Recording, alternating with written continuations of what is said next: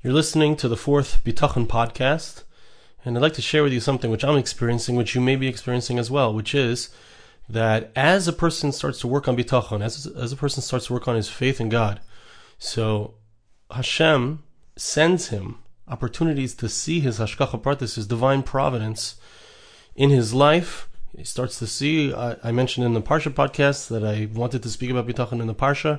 Hashem sent me the right piece to speak about, but it's happening Keseder, it's happening consistently and constantly that Hashem is showing me that He's there with me and that there's Hashgacha Pratis. Just to share a little one, um, each morning, so I go to learn in the beis medrash nearby, I go to study in the study hall, and there's an Israeli there who we've been speaking about Bitachon over the last few months as I've been exploring it and deepening my understanding of it.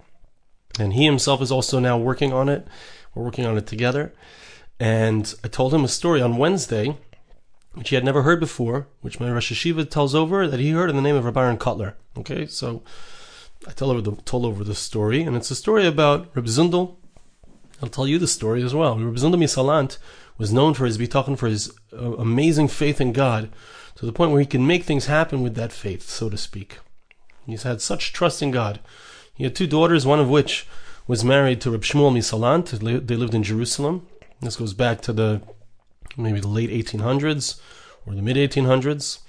And he had another daughter who was not yet married. So he had bitachon, he had faith in God, he trusted God that he was going to go to the port at Yafo, where boats came in at that time. And he was going, there was going to be on one of those boats, on the boat that he would wait for, there would be a bacher, a young man suitable to marry his daughter. He had bitachon, he had faith in God. He went to the port. He waited at the port. And a man came out after most of the people had already left the boat. Finally, at the very end, there was a young man, a bacher, who he was. He had a rope for a belt. He, he had wooden shoes. He was obviously not well to do. And Reb Zundel said to him, "Would you be interested in marrying my daughter?" The young man said, "Sure." So he brought him home back to Jerusalem. It was a scandal. Reb Zundel is marrying off his daughter to this unknown person who just got off the boat, literally. And so this guy didn't seem to be anybody who was uh, learned or really appropriate or fitting to be Reb Zundel's son-in-law, but Reb Zundel had had his bitachon, he had had his faith in God, and he knew that this was the one who was intended for his daughter. So they he got they got married, and Reb Zundel's new son-in-law sat in the back of the beis medrash, in the back of the study hall there. They hoped maybe he would learn some aleph bays. He didn't seem to be learned at all. It came Erev Pesach. It came the day before the Passover holiday. There were only three people in the beis medrash, three people studying in the study hall. One was Reb Shmuel Misalant, Reb Zundel's other son, son-in-law. Another individual, they were studying together. And this new son-in-law of Reb Zundel. And the two in the front were going back and forth, fiery learning, talking in Torah. And they were having this back and forth, and they were very engrossed and deep into a certain subject. And all of a sudden, from the back of the room, this young man, who everyone thought was an Amhaaretz, was an ignoramus, he jumps into the conversation as if he's following the entire thing, and he says, My grandfather, the Shagas Aryeh, his grandfather was a particular great sage who had written a very famous book. My grandfather, the Shagas Aryeh, says this and this and this and this. So it became clear right away that he was somebody who was uh, an, obviously a scholar, and uh, he was also miyuchas. He had great lineage. So Shmuel Misalanti heard my grandfather, the Shagas Aryeh. He runs out the door. He goes to Reb Zundel and he says to him, "Do you realize who you got for a son-in-law? It's a it's a grandson of the Shagas Aryeh. It's unbelievable." And Reb Zundel said, "Okay." He, he wasn't he wasn't blown away. He wasn't even impressed because he had had his bitachon. He had had his faith in God, and of course, God had provided him with exactly what he needed. Okay, so that's the story which I heard from my Rosh Yeshiva. He heard from Rabbi Aaron Kotler, his Rosh Yeshiva. I told this story over to my friend in the beis medrash, Reb Meshulam. And so Meshulam goes home that day. This is Wednesday of last week. And he's involved in his bitachon, trusting in God. He mentions it to his grandmother, a woman who's approaching the age of 90, and she's not somebody who tells stories. And remember, this is the first time that Meshulam ever heard this story. He's, he's uh, been around for a while. He's never heard this story. Not a well-known story. He says over you know what is going on in his life. He, he's working on bitachon. His grandmother says bitachon. There's a famous story with Rab Zundel, and he went to the port at Yafo, and he found his his future son-in-law.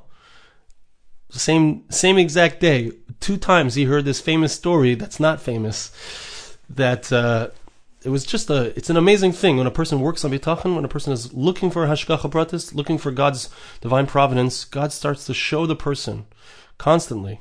And I get to hear the story as well, which is exciting for me because I was involved. I was part of it. So let's continue in the Madrigas Adam, Lu'um Zois. He says as follows, that when we have somebody who has bitachon, who trusts in God, if we look at the other side, somebody who doesn't trust in God, somebody who trusts in his own efforts, so they have a double problem. They have a double negative, two strikes against them. That person is always thinking, his mind is all over the place. Person sometimes will have have to endanger himself and go in dangerous places. Or to use false means. That he, he has a fear of death if it's found out what he's doing. Or he'll work all the days of his life. He will lose all of his strength because he's so involved, he's working so hard. And obviously, the person will lose out in his spiritual life because a person can't focus on spiritual matters if they're so involved in physical matters. Amazing thing. A person who is involved in putting in every effort necessary in order to accomplish and to have his livelihood. So he has to butter up the right person. He's got a anyone he thinks that he's going to get a benefit from. So he has to bow down completely to them. He needs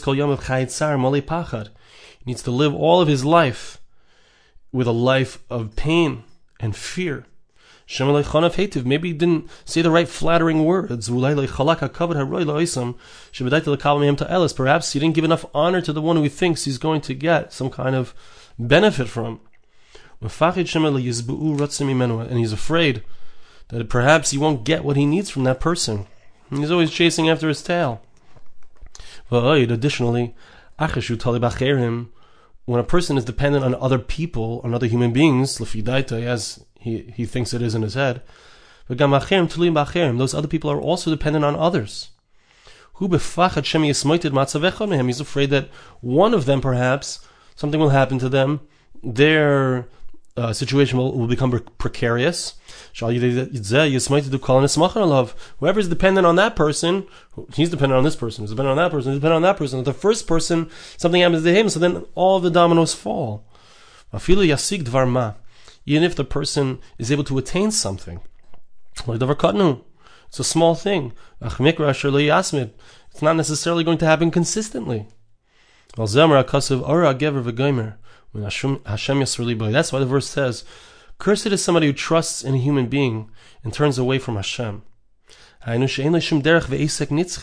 Because when a person depends on another person, so it's not something which lasts forever.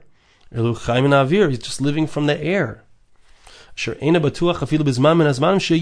never for sure, he's never certain that he's going to have at any time what he needs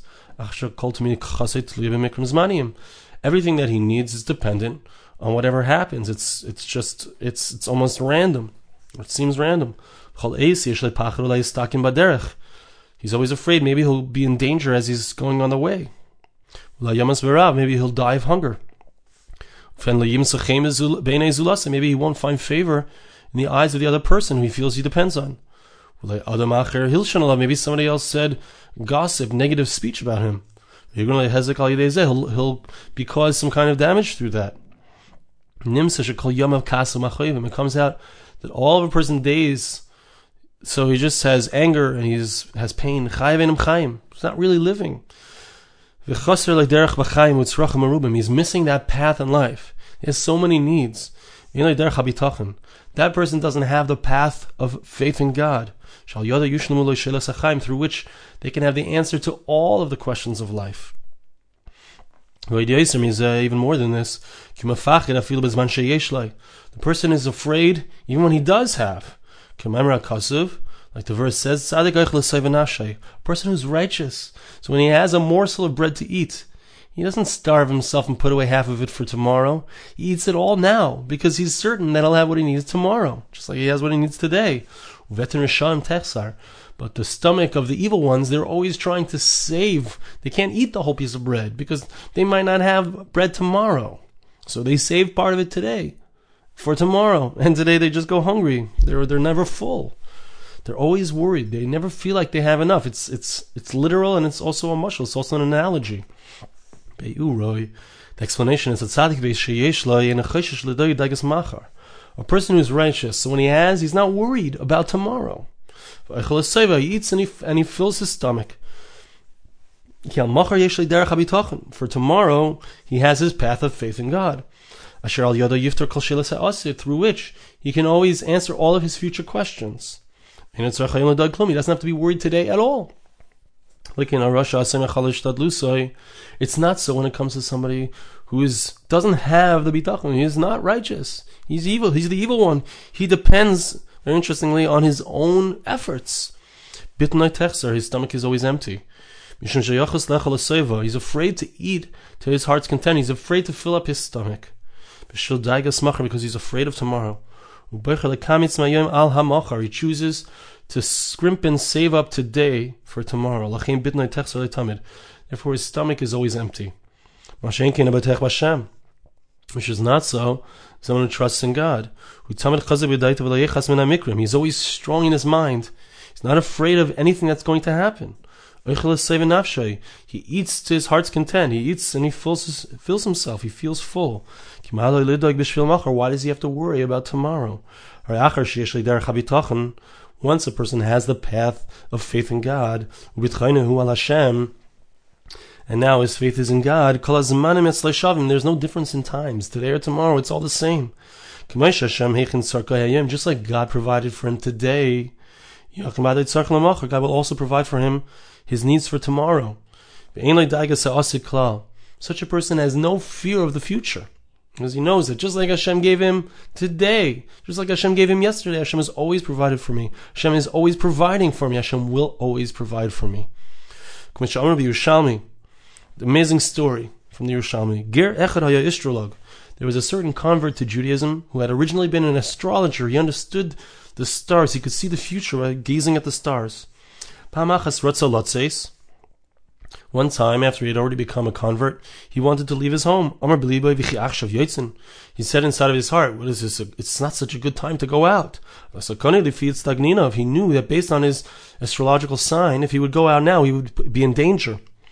But then he said to himself, Oh my goodness, what am I saying? He said to himself, Why did I attach myself to this holy nation, to the Jewish people? To separate myself from this, this, these things. I don't have to be worried about these things. Dichsiv. The verse says in Deuteronomy chapter 18, verse 14, Hashem. You, it's not so. Hashem has not given you the stars and the signs and the, the all of the future, the ability to, to divine the future. You should not listen to those. You shouldn't listen to people who are psychic, even who have that ability to be able to know what's going to happen. He said to himself, I'm going to go out in the name of my Creator. I have nothing to fear. On the way, he came close to a to an animal, a lion that, that was going to gobble him up. But he was able to give the lion his donkey. The donkey was eaten up by the lion, and he was saved. What what caused him to fall into danger in the first place? Because he thought about it first that it wasn't a good idea to go out at that time. What saved him afterwards? It's because he trusted in God. It's an amazing thing. Ayin Shamsi over there. I'll just finish the last two lines. We see that a person who trusts in God is so strong in his spirit such a person doesn't have to be afraid of animals that could, could rip him apart. He trusts in his creator. And he will be saved from all the things that could harm him. And we see an amazing thing here that, that a person can have bitachon, can have faith in God. And the faith goes up and down. And a person can strengthen himself and get it back. And such a person who's on a certain level, if they don't have bitachon, if they lose their faith, they don't trust in God, it can be considered a sin in their regard. Right? The word sin, uh, just like in, in, in Hebrew, the word chet means to miss the mark. So if a person misses the mark, they could be hitting the mark, but they choose not to. So then it could it could have a negative effect on them, and they could succumb to the those things that occur in the world, which which are dangerous. But a person who has bitachon strengthens his bitachon, reinforces his trust in God, so then God helps him. I want to remind you that we will be starting Mitzvah very soon, meaning either this week or next week. We're going to be starting a, a group, a group of men separately from a group of women. And there are already, Baruch Hashem, enough people who are interested. If you are interested and you haven't yet sent an email to Ari Goldwag at gmail.com, please do so now so that you can get in at the beginning. Join us in working on bitachon.